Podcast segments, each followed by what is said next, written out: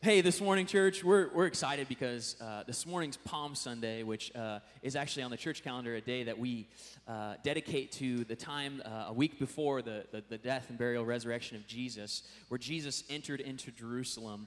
And that, that happens about a week before Easter. So we're gearing up uh, before Easter next week, and we're really excited about uh, just seeing what God does next week as we just celebrate His resurrection and just a time where, where many people gather together and kind of reflect on what, what God's done in our lives. But this morning, uh, on Palm Sunday, um, we're going to be diving into the scriptures, and I'm really excited this morning. In fact, uh, in our prayer service, which is just kind of a really just like I have 15 minutes to kind of share kind of the, the, the heart of the message. Um, like I was like man, I got like pit stains already going on. You know what I mean? It was just like one of those mornings where I'm like, man, God's doing something. So this morning, as we dive into the scripture, we're going to be diving into first Genesis chapter 21 if you want to turn there. But I just believe that God has something really specific today, that God wants to move in our hearts, that maybe God wants to kind of release some things that have been kind of uh, bogging us down in our lives this morning. So I just, I just pray, my prayer this morning is that we would just kind of be open to maybe what God would want to speak and do this morning as we kind of reflect on Him. And uh, the title of this morning's message is titled this Eternal Days. And I like this title because it's kind of almost like two conflicting words, a little bit, like almost like an oxymoron, right? That uh, eternal represents something that does not submit to the scale of time, right? And then we have days, which really becomes kind of a measurement of time in of itself, right? Um, and this morning, as we talk about these kind of two conflicting words, uh, that's kind of the heart of what I want to get at is talk about on a practical level how do we spend our time this morning? How do we spend our days? What do we do? How do we prioritize? And here's what i know about time is a great definition of just understanding time. It's, it's a measurement of moments right? It's the fact that from this moment to this moment there was time that existed in between. There's moments by moments that we get to experience. And this is something that is not greater than God Himself, but God, as an eternal God that does not submit to time, we have to understand that God is greater than time itself. That time and that system of time we submit to, come on, is a creation of God. Time is not greater than God, but rather time submits under the God of the universe. And for us on a human scale and from a human perspective, our brains, it's like one of those ideas we start talking about, and our brain almost feels like it needs to explode, right? But here's what I know this morning a lot can happen in a short amount of time, right? I think about this on Palm Sunday. We're celebrating uh, when Jesus came into Jerusalem, the triumphal entry that was prophesied about in the, in the Old Testament, right? In the old parts of the Bible, that, that the Messiah would come in a very humble fashion. And rather than riding a horse, which represented war, he rode on a donkey. He rode on a colt that represented humility. But I love it because the people shouted as Jesus kind of entered in and expected this Messiah to show up in, in this specific way and honored him and said, Hey, this is, this is our Savior. He's our Messiah. They shouted the word Hosanna, which in the Hebrew means, God, your Savior. But it's interesting, within a week, this is how fickle we are as human beings, right? Within a week, the same people were yelling as he hung on a cross to crucify him, right? To kill him, to murder him. So, time, here's what we understand about time in our day and age is that we can acknowledge God, we can have a perspective about God, but that perspective can so easily and quickly become tainted. And my heart this morning is that we would understand and we would reflect on how we spend our time, how we spend our days in light of how great and how grand God is. Time is such an interesting topic, um, and we get fascinated by these ideas, right? I get fascinated when I watch a movie about time travel, right? I get fascinated when I watch Terminator and I realize that the time travel that exists in that movie, if you've ever seen this series, doesn't make any sense uh, whatsoever, right? I love movies that talk about time travel. One of my favorite movies of all time, I think this was one of our like questions we did during our during our great time is um, one of my favorite movies is Back to the Future, right? Time travel. In fact, uh, Michael Wynn drove a DeLorean to church like a couple weeks ago, and it absolutely blew my mind. Like he even had like the hat from Back to the Future 2, um, and pulled up. I was just like, what in the world? Like this is like I'm geeking out right now. You know what I'm saying? It's like this is so cool. Like the doors that went up. You know, I'm like, can it really time travel? No. Um, anyway, uh, so time travel once again, like there's so many movies. Like we're just fascinated by this whole idea of time. Um, but once again, here, here's what I under, here's what we need to understand is God is greater than time that it's a creation of Him And when we start understanding and, and understanding that this thing that we submit to, uh, in a measurement of moments that we submit to, we start kind of able to reflect on the greatness and the grandness of God. In fact, He has no beginning and no end. I love it. The Bible calls Jesus, God's Son, who died on the cross for us, conquered death. He calls Him the Alpha and the Omega, the beginning and the end, right? I love the, these titles that the, the, the Scripture uses to describe the God of the Bible, right? In fact, there's a title in the Hebrew called El Olam, which translates to in English, everlasting God, eternal God. And that, that title in itself, El Olam, is used over 400 times in the Bible. This title that we give to God to understand His grandness. So this morning, as we begin, and we're going to reflect on some ways that we can spend our time, I want to I want to look at the story of when this title was first used, the inception of this story in, in Genesis chapter 21. And we're looking at two characters in the Bible this morning as we, as we kick this off characters by the name of Abraham and Abimelech. Now, Abraham was somebody that God chose, God saw, and promised, hey, if you're faithful to me, I'm going to get into an agreement with you, and through you, if you agree to this, I'm going to allow all of all of your descendants to be blessing to the entire world. So in the early pages of the Bible, we see this man where God kind of handpicks him and says, I'm going to bless you, but it's going to take faith, right? And as we know, Abraham was decently successful at being a man of faith because we read later on in the New Testament, specifically in the book of Hebrews, there's a chapter dedicated to like the, the Faith Hall of Fame. And Abraham is one of the guys listed. But it's amazing because you read through Genesis, you read through the struggle that exists when it comes to faith. In fact, God promised them to have descendants, and there was this faith struggle we read in the book of Genesis where Abraham and his wife Sarah struggled with having kids for a very, very long time. So, in the middle of this kind of like faith journey, God calls Abraham to this new land, to this new place where he would be a foreigner, and he meets this king named Abimelech. And in the struggle of this, Abraham is concerned about his wife, concerned that he's an easy target, concerned about this foreign land that he's gone into, and that people during this time, there's a hostile culture of what are, they, what are these people as I'm a foreigner, going to do to me and my wife. So he ends up lying and telling the king, actually, this is my sister. So, like, hey, if you actually want to take this woman as your wife, like, if it, if it helps us kind of progress, if it helps us move forward where what God wants to do moves forward, then I, am willing to make sure that we're not kind of in this place where it's like all eyes on me. And, it's interesting because then God speaks to this king and lets him know the truth. Like Abimelech finds out, like, hey, this guy, that guy told you, like, that's that's his sister. Actually, that's his wife. So Abimelech's like, what? First off, he's like, there's a God who's actually communicating to me verbally. So he's like, stop everything. I need to get my life in order, and I need to actually confront Abraham and kind of allow him to know, like, hey, your God actually spoke audibly to me. So we see this kind of situation between uh, this man, Abraham, this man of faith who's trying to journey and, and really just understand that God's leading him to a place of faithfulness. And we have this king who has influence in this kind of foreign land. So we're going to pick up in Genesis chapter 21, and we're going to see and understand um, what perspectives are kind of there and where this name, uh, eternal God, kind of first exists. So let's look at Genesis chapter 21 really quick. Starting with verse 22, it says, At that time, Abimelech and Phicol, the commander of his forces, said to Abraham, God is with you in everything you do. Now swear to me here before God that you will not deal falsely with me or my children or my descendants. Show to me in the country where you now reside as a foreigner the same kindness I have shown to you. Abraham said, I swear it. Then Abraham complained to Abimelech about a well of water that Abimelech's servants had seized. But Abimelech said, I don't know who has done this. You did not tell me, and I heard about it only today. So Abraham brought a sheep and cattle and gave them to Abimelech. And the two made a treaty, which was custom during this day. Abraham set apart seven ewe lambs from the flock. And Abimelech asked Abraham, What is the meaning of these seven ewe lambs you have set apart by themselves? He replied, Accept these seven lambs from my hand as a witness that I dug this well. So that place was called Beersheba, because the two men swore an oath there. After the treaty had been made at Beersheba, Abimelech and Phicol, the commander of his forces, returned to the land of the Philistines. Abraham planted a tamarisk tree in Beersheba, and there he called on the name of the Lord. Here it is, the eternal God. First time that title's mentioned in the scriptures. And Abraham stayed in the land of the Philistines for a long time. Let's pray really quick this morning. Lord God, we just come before you so thankful that your word is power.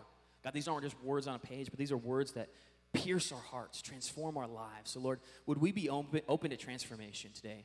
Lord, I'm so thankful that you are not a God of judgment or condemnation, but Lord, you are a God who desires for us to grow and to progress. And Lord, we're just so thankful that, Lord, perfection's not up to us, but Lord, you have already dealt with it by being the perfect sacrifice for us. So, Lord, today as we reflect on how grand you are, Lord God, would it inform us? Would it change us? Would it lead us maybe on a new trajectory? Would it lead us to change or make decisions in our lives or adjustments, Lord God, so that we can be all that you've called us to be? Lord, as human beings, we want to flourish. And Lord, we know that you have the direction and the equation for us to do just that.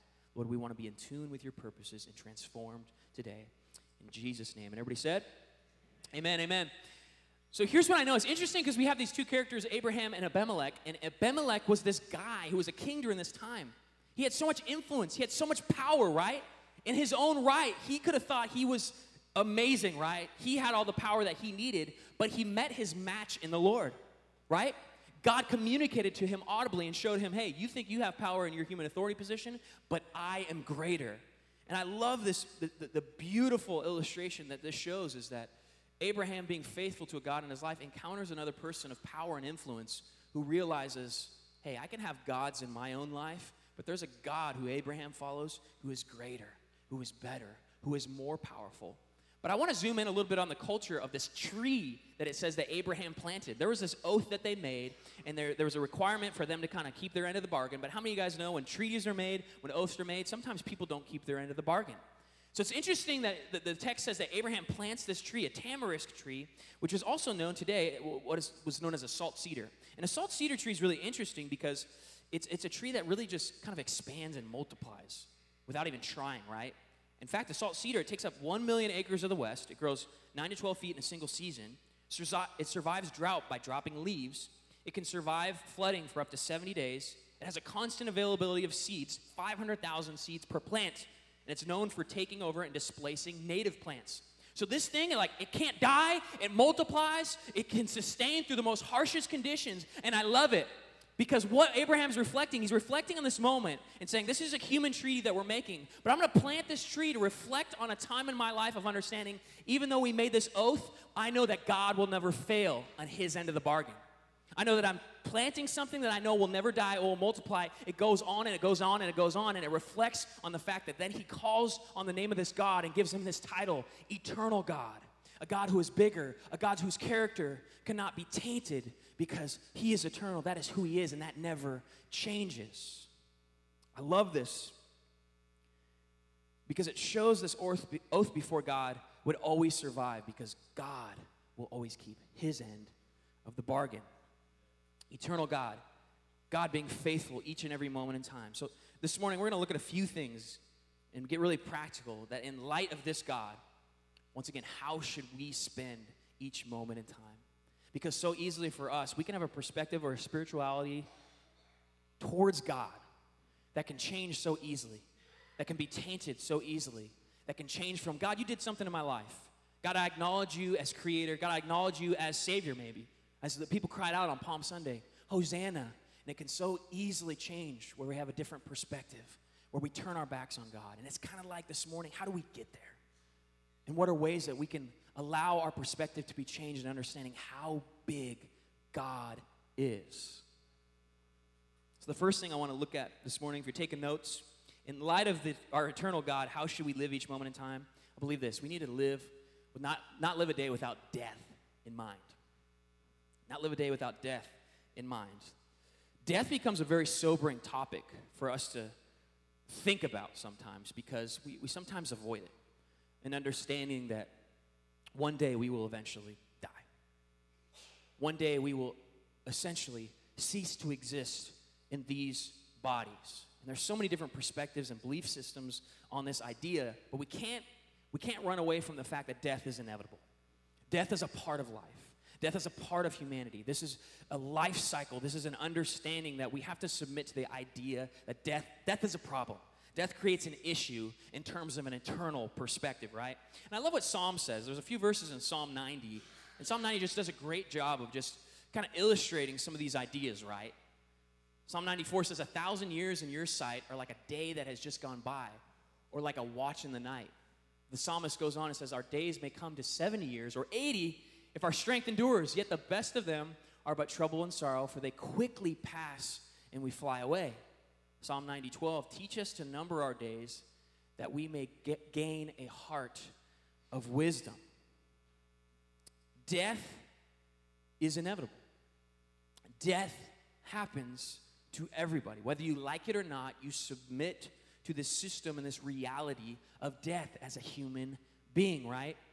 And I often think about, what man, like, what, what's death going to be like? What does that look like? What, what, you know, what are people experiencing? You know, you have uh, even stories of people that have passed on and then came back to life, and it's just like, whoa, like we're just like fascinated by all these different things. But I often think about like the priorities and the sobering reality of death. Because sometimes it's so easy to kind of shove this reality off in a box somewhere in our minds and say, hey, you know, like one day or whatever. But this morning we have to we have to come to terms that, that death death happens, right? So I often think about it. Actually, in the past few years, it's been insane because there's been some of the worst airliner crashes um, that have ever existed in history. In fact, a couple here, I, I was looking this up.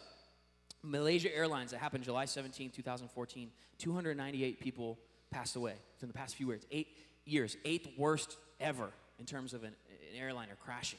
Malaysia Airlines in, in March 8, 2014, 19th worst. There was 239. The most recent big one was October 31st, 2015. The Metrojet in the Sinai Peninsula, the 27th worst. Over 224 people passed. And I often think about like the horror, you guys, of can you imagine if you were riding on a plane and something happened and something went wrong? And the priorities of life just begin to shift in that moment, right? Because you, as a passenger on this plane, if something's wrong, if turbulence, if the plane is taking a nosedive, you know that there are just seconds left in your life. Everything else begins to not, perspective changes, priority changes. It's so interesting because in that moment, the sobering reality of death, we know it's inevitable. Within the next few seconds, we have to face the reality of death. We don't want to think about this. But can you imagine for a second that you're a passenger on a plane and you have to come to terms with death is about to happen? How does your perspective change? How do you change? And really, inevitably, if that moment is in front of you, who do you cry out to? What do you cry out to? See, in this life, sometimes we get so numbed about all these different things and all these different pleasures. But it's so interesting to me because in that moment, as the plane's going down, if you were a passenger, do you cry out, Oh, praise you, alcohol, alcohol and drugs? I need you, I need you. These things that I've just kind of depended on, used my time and prioritize in my life. Oh, I need you. Money, almighty dollar, help me. The plane's going down political affiliation and legislation. I need you. Nobody would do that. In that moment where death is right in front of your face, come on, somebody, you know who you cry out to? You cry out to a higher power. You cry out to whatever faith that you have, understanding that death is inevitable. But here's what I love about Jesus. Here's what I love about the one who gave us good news the death issue, he dealt with the death issue that brings so much fear in our society, the death issue that we don't have an answer for. How do you conquer death? All of humanity didn't deal with the death issue. But there was this man who was born of a virgin. Come on, somebody. And his father is a God who exists, the creator, eternal God, to send his son to die and deal with the death issue once for all. Do we live with the sobering reality of understanding that when we actually have death in mind, it changes the way we prioritize our lives? It changes the way that we think about life because we understand that, man, my time's limited on this earth. Death is a reality. Good. What's the answer? What's the solution to that? And I love it because Jesus gives us a way out. Not something we can earn, but something He's done for us and just says, hey, I've dealt with the reality of death. Now receive it. Don't receive it by trying to like become holy, dressing the right way, doing the right things. We talked about a little bit a couple weeks ago, hand sanitizer Christians, dousing ourselves up, making ourselves look good. No, he looks upon us and says, "Accept and receive the free gift that I offer. I've done it for you. I am perfection in the flesh." Fully God, fully man, Jesus came to deal with that very problem that instills so much fear within us. that deals with the question of the cosmos that so many of us, we don't have an answer for us when we put our heads down at night, not knowing if there will be another day. But Jesus has dealt with this very issue. And here's what I know one of the scriptures we read in Psalms alluded to this wisdom doesn't come from old age, wisdom comes from numbering our days and taking advantage of them. Taking advantage, having a perspective of understanding my time's limited. So I want to take that and I want to take advantage of it and I want to live a life that's filled with purpose and hope. And I want to push people in that same direction. I want to push people away from the hopelessness. I want to push people away from the ideas that sometimes instill so much fear within us because of the reality of death. And I want to push people towards an eternal reality, towards a God who is greater than many of the questions we create in our minds, many of the systems we build up to that instill fear within us in our human capacity. But there's a God who's greater, who desires our lives to flourish in a direction towards purpose and hope, to inform areas of our lives where things that we thought, eh, doesn't that mean that much, but we understand that in the scheme of God, man, the way that He's created us specifically, the way He's designed us, our lives have so much more purpose and hope than we ever could have dreamed or imagined. Amen? Every day matters. Every day matters. So this morning, I just want us to kind of reflect on this question How are you going to live each day with the eternal God in mind? With the one who is greater, with the one who has dealt with the issue of death? How does that maybe shift the priorities of your life? Some of the things where, when push comes to shove, the things that maybe you've been prioritizing, does that actually affect you in the moments that count the most, where we ask life's deepest questions?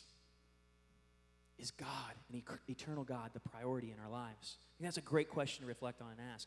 Next thing I want us to look at is to be, be people that not live a day without prayer in mind. Not live a day without prayer in mind. Um, as people, uh, as humans, uh, we need relationship. In fact, we desire it. Uh, loneliness becomes one of the biggest kind of heartaches and issues sometimes with our culture because deep within us, we desire community. In fact, God represented community as, as, as the God who is three persons, one God, the God of the Bible, right? Father, Son, Spirit. I love that. In God's very nature, He is community. So we desire community because that exists in God's very nature, the God of the Bible, what He reflects. He isn't solo, but He represents Father, Son, Spirit, one God, three persons. I love that in His very nature, there's this depth within our souls that we know that we long for to have relationship with other people. But here's what I know relationship requires conversation, relationship requires communication. And sometimes for us, we've, we've placed with the perspective of eternal God, like this kind of like dualistic nature of like, okay, like I'm here and like God is there, but those ideas don't merge. Like there's this God who like doesn't kind of interact with humanity or is like really distant. But I love it. The eternal God of the Bible that we read about, actually, He desires relationship with you. And one of the greatest witnesses to that very fact is that we have the ability to pray. Prayer, something we like over spiritualize so much, but really, what is prayer? It's communion with God, communication with God. And God offers himself to be not a grand, distant God with a frown who lives, you know, on the clouds with a big toga. It's just like humanity. Ah. It's like, no, wait a second. Like, this is a God who, like, personally wants to get to know you. Not your family. Like, we sometimes generalize this. We're like, yeah, well, like my family. Like, we went to church. Like, I say it time and time again. Like, you got to investigate your own faith. Like, if you grew up in a Christian household, that's great. But you got to, like, come to terms with your maker at some point. Like you got to figure out what you understand. You got to understand who God is for you because like nobody's like handing their like free ticket to be like, "Hey, like your faith is mine." It's like, "No, wait a second. Like you got to come to terms with your own faith." But one of the beautiful things about that is God gives us an opportunity not to be distant, but he's constantly pursuing us. He's always keeping his end of the bargain. Just like that tree that Abraham planted. Come on somebody. He knew God's character, that God was always the faithful one. But sometimes we choose to not even engage with God who's like, hey, I'm over here. Hey, like, earth to you. Like, you maybe you acknowledged me in a previous season of your life. Like, maybe you acknowledge the fact that, yeah, there's got to be a God. But he's like, hey, like, you've kind of grown callous as the days have gone on. And you kind of shut me out. But he's like, hey, I'm here for you. I'm ready to be your God and for myself to be in relationship with you. God always keeps his end of the bargain. I love Isaiah chapter 46, a few verses in there that reflect on the goodness of God and, and the fact that God is so good to us in the way that that he sustains and, and desires relationship. It says in Isaiah chapter 46, even to your old age and gray hairs, I am he. I am he who will sustain you. I've made you and I will carry you. I will sustain you and I will rescue you. Like, God's like, hey, this is me. Like, whether you like it or not, whether you like want to acknowledge me or not, like, this is who I am. I'm, I'm, I'm, I sustain the universe. I sustain you. This is me keeping my end of the bargain. Isaiah chapter 40, verses 28 through 29. Do you not know? Have you not heard the Lord is the everlasting God? There it is, that title, El Olam, the creator of the ends of the earth. He will not grow tired or weary, and his understanding no one can fathom. He gives strength to the weary and increases the power to the weak. But as people who desire relationship, we have to get into relationship with God, right? I love the Gospels because what we see is Jesus confronts the things that Jesus rebukes. Like people are like today are like, well, if I do A, B, and C, like I'm afraid the church is gonna like rebuke me. You know how that's not God's posture whatsoever throughout the Gospels? You know who Jesus is actually confronting time and time again? Religious people! People that are abusing the fact that they have opportunity to have relationship with the God of the universe and they make it religious and they create distance where it's like they don't even have a sustaining relationship or understand that God wants to be in relationship and they turn it into a system that becomes religious. But Jesus confronts it because he's like, You've abused this and I'm here and I need relationship. And you people are just going and basing your life and your faith on religious systems. And Jesus confronts that because like he's like you're missing the point. I've come to show you that I desire to have relationship with you. And not only you, specific people of Israel, you will be used as a tool to spread out so that everyone can understand that I'm a God who pursues each and every human being, my creation. He desires relationship with us. This is why we should pray, and this is why we should pray big. We're a church that believes that in a God of miracles. Come on, somebody. We sang it during worship, and I love proclaiming that because here's the deal sickness is not greater than God, right? So sometimes I'll pray when somebody's sick, or I'll believe when somebody has an ailment that the God of the universe would heal that person. I swing the bat. I swing hard sometimes in believing and understanding the God that I've seen be miraculous in my life will do it again, right? But here's what I know I love it because when we talk about everlasting God, when we talk about eternal God, we get to zoom out into kind of a bigger perspective that we need to swing the bat.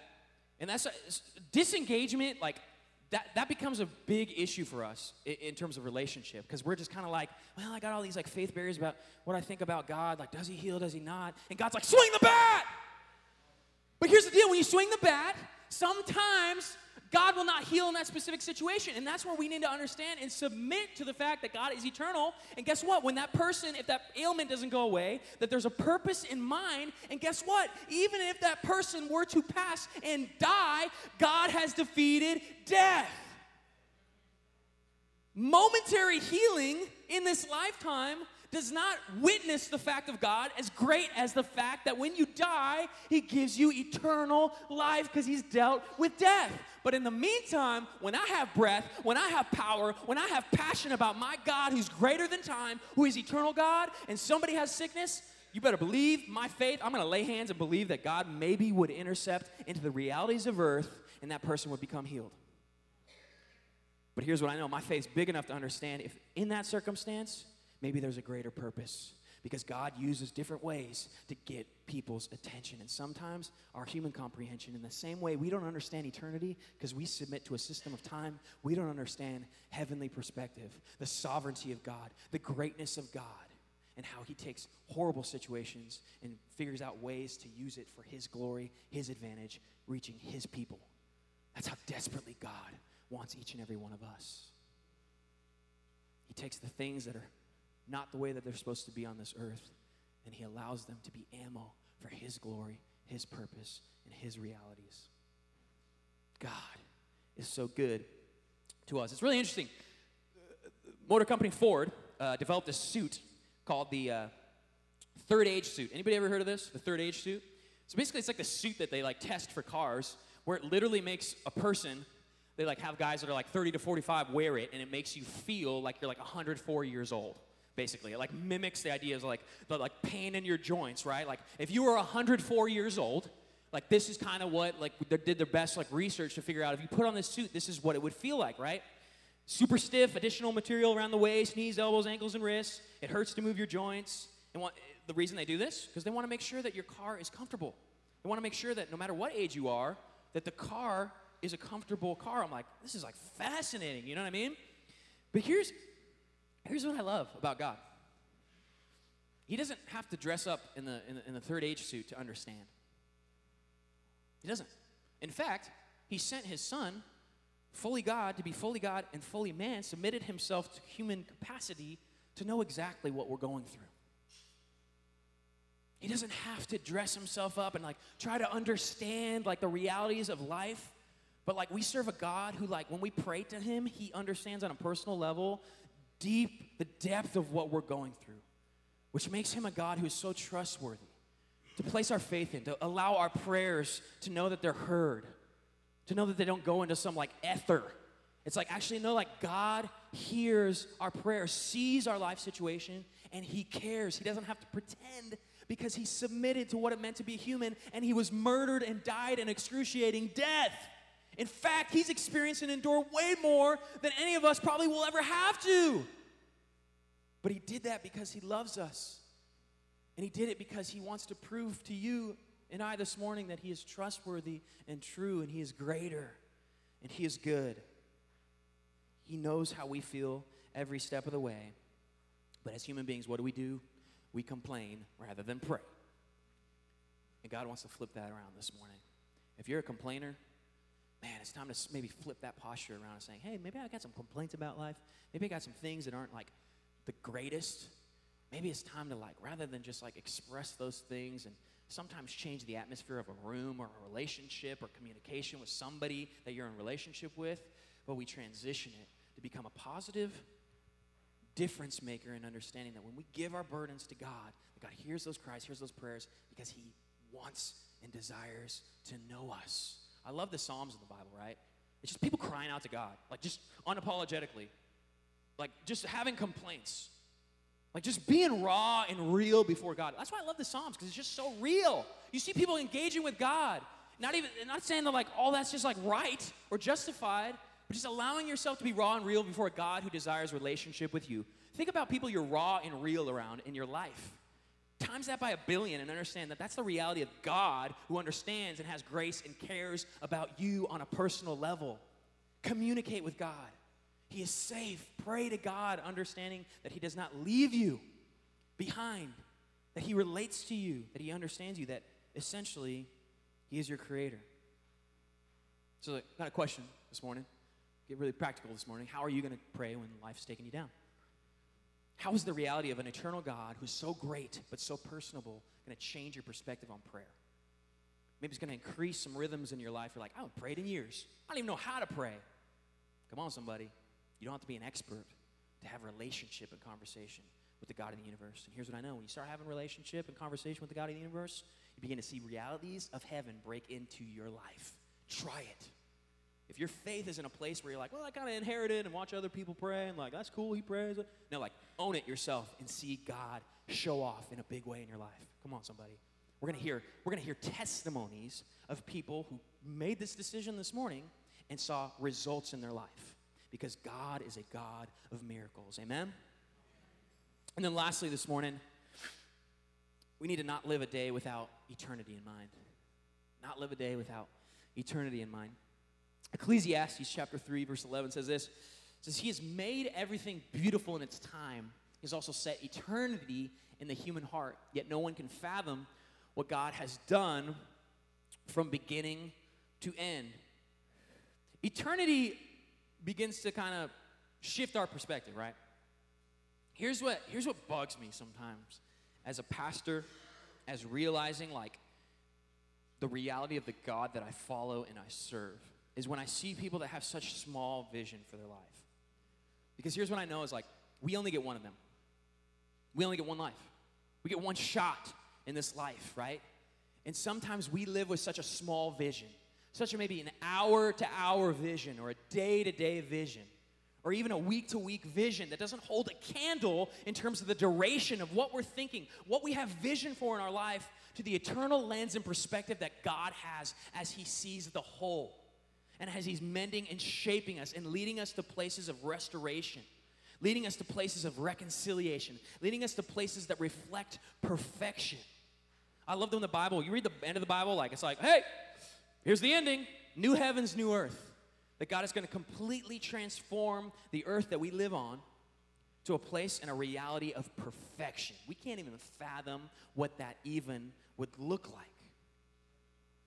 But we sometimes get so caught up with our small vision and we live for our time here. We live for kind of the moment to moment. We live in a way where it's like, well, like, you know, let's indulge in some of my pleasures. Like, let's indulge in some of the things that make me feel good. I love when the Bible says sin is fun for a season, right? Let's be, let's be honest with the fact that, like, there's some things you can indulge in in this life that, like, bring you joy, but it's momentary joy. Because there's these things called consequences, which later down when you start planting those seeds, that you start harvesting stuff that you're like, this sucks. But God's like, yep, you planted the seeds though. Remember that? Or sometimes we're like, screw that. I don't want to hear God's perspective, and now I'm mad at God. I'm going to blame Him. When He's like, wait a second, like, you haven't even engaged in relationship with me, and I've been the same yesterday, today, and forever the whole time. He wants us to engage in relationship with Him, but He wants us to have eternity in mind. I, I, being a youth pastor, this is what I realized being a youth pastor for many years, is a lot of people, a lot of young people, they suffer from what I call reverse party syndrome. It's like, hey, like the party's today. Like, well, come on, let's live it up. Let's party. Like, let's have a party. Like, go grab the keg, you know? Like, go get the weed, you know what I'm saying? Like, go get the hard drugs. Let's party. And it's like, what? That's such a small vision and perspective. You know what's, there's, there's this overarching kind of like oppressiveness over our city that we live in where like drugs are Lord, where drugs are the vision. You know what I'm saying? And I'm like, desperately in my prayers, I'm going, we need to be a church, come on, that transforms and caps people's vision, bursts through the ceiling of vision, and understand there's a better way and there's a better life. Yeah, you can party moment to moment. You can feel the pleasure. Once again, that doesn't deal with the reality of death. And here's what I know God is preparing a place for each and every one of us in His house. But are we going to invest in this life and get to actually experience what that room looks like? What does your room look like? What does your seat at God's table look like? What does the feast look like in eternity? Imagine the best party you've ever been to where you're like, this is awesome and times that by a hundred billion times to understand there's a perspective that goes beyond our human comprehension that God promises and wants to give to you in the life to come. Come on, we get so bogged down and we have small vision. And if you have small vision, you have dimmed your life to the reality that there is a great God who is eternal who is massive, who wants to inform your life, give you bigger vision, give you bigger dreams, give you a bigger hope, and ultimately for your life to get in sync with His purposes, where He will inform every area of your vocation, your purpose, your life, and you will begin to realize as you connect to that life source, your life begins to be more fulfilled than you've ever seen possible because God begins to invest and deposit into your soul into the depths of who we are in our human capacity. John 3:16, such an overused, overplayed verse, but I, I know why. Because it unlocks such a reality of truth in our life as it says, For God so loved the world that he gave his one and only Son, that whoever believes in him shall not perish, but have what? Eternal life. It's so easy for that to be like the WWJD bracelet that we wear on our wrist and not realize the truth and the massive amount of perspective that that verse gives for our life if we actually try to just think and digest that God is so great.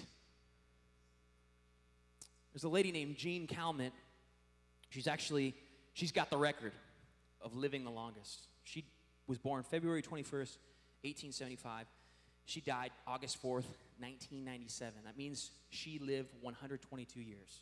That's the longest recorded lifespan that we have, right, in the modern day and age. So, there's a story, right, where this 47 year old lawyer paid Jean $500 a week for her apartment when she was 90 until she died because he wanted to acquire this piece of property. And the lawyer actually died at 77, and Jean outlived the lawyer by a year. I want to talk about bad investments. So, anyway, her apartment was worth $90,000, and the man paid $184,000 in total because of the agreement they got into. The lawyer's heirs were obligated to keep paying until Jean passed away.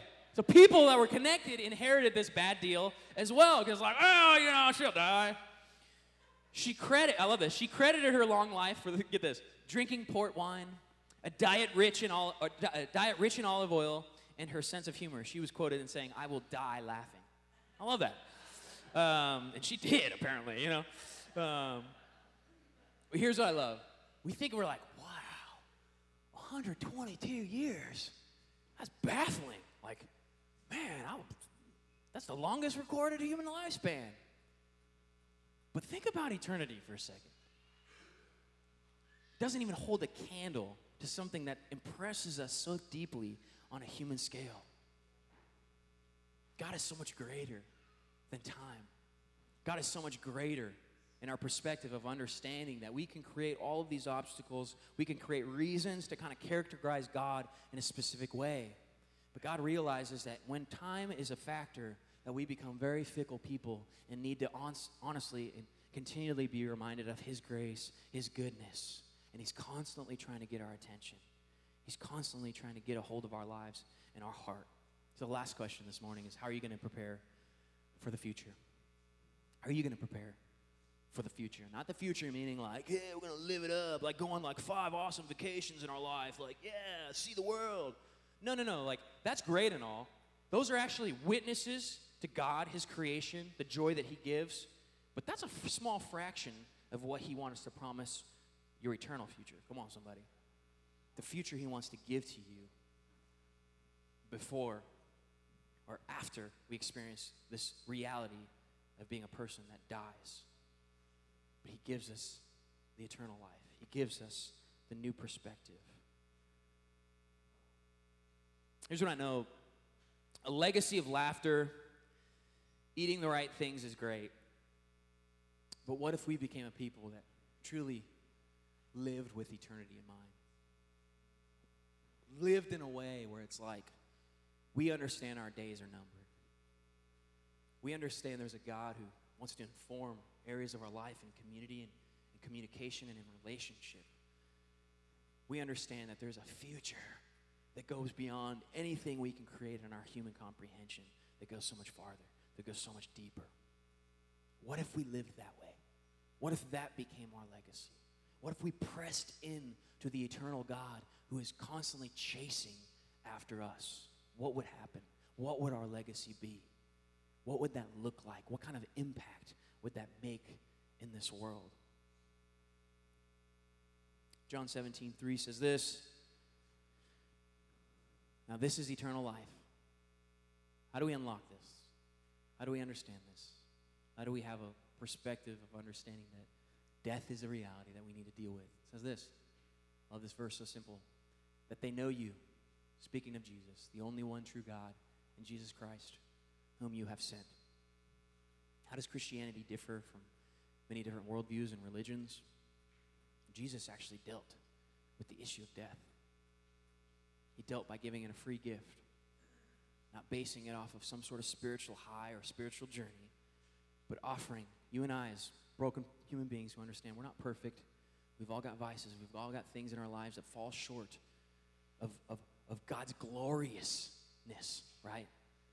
But God made a way, imparted His free gift for us to just freely receive and let it transform our lives and allow Him to be Lord, allow Him to be the perspective that we need, the sobering perspective that puts life into a clearer perspective than we could ever see without it. God offers each and every one of us that today. And this morning, church, once again, my prayer is that we would be so open to the God of eternity, El Olam, eternal God who wants to continue to lead us, continue to guide us, continue to feed our souls, give us a hope and a future. And that is my prayer today that we would be open to receive and continuing to push and press into the God of the universe who wants so much relationship with us.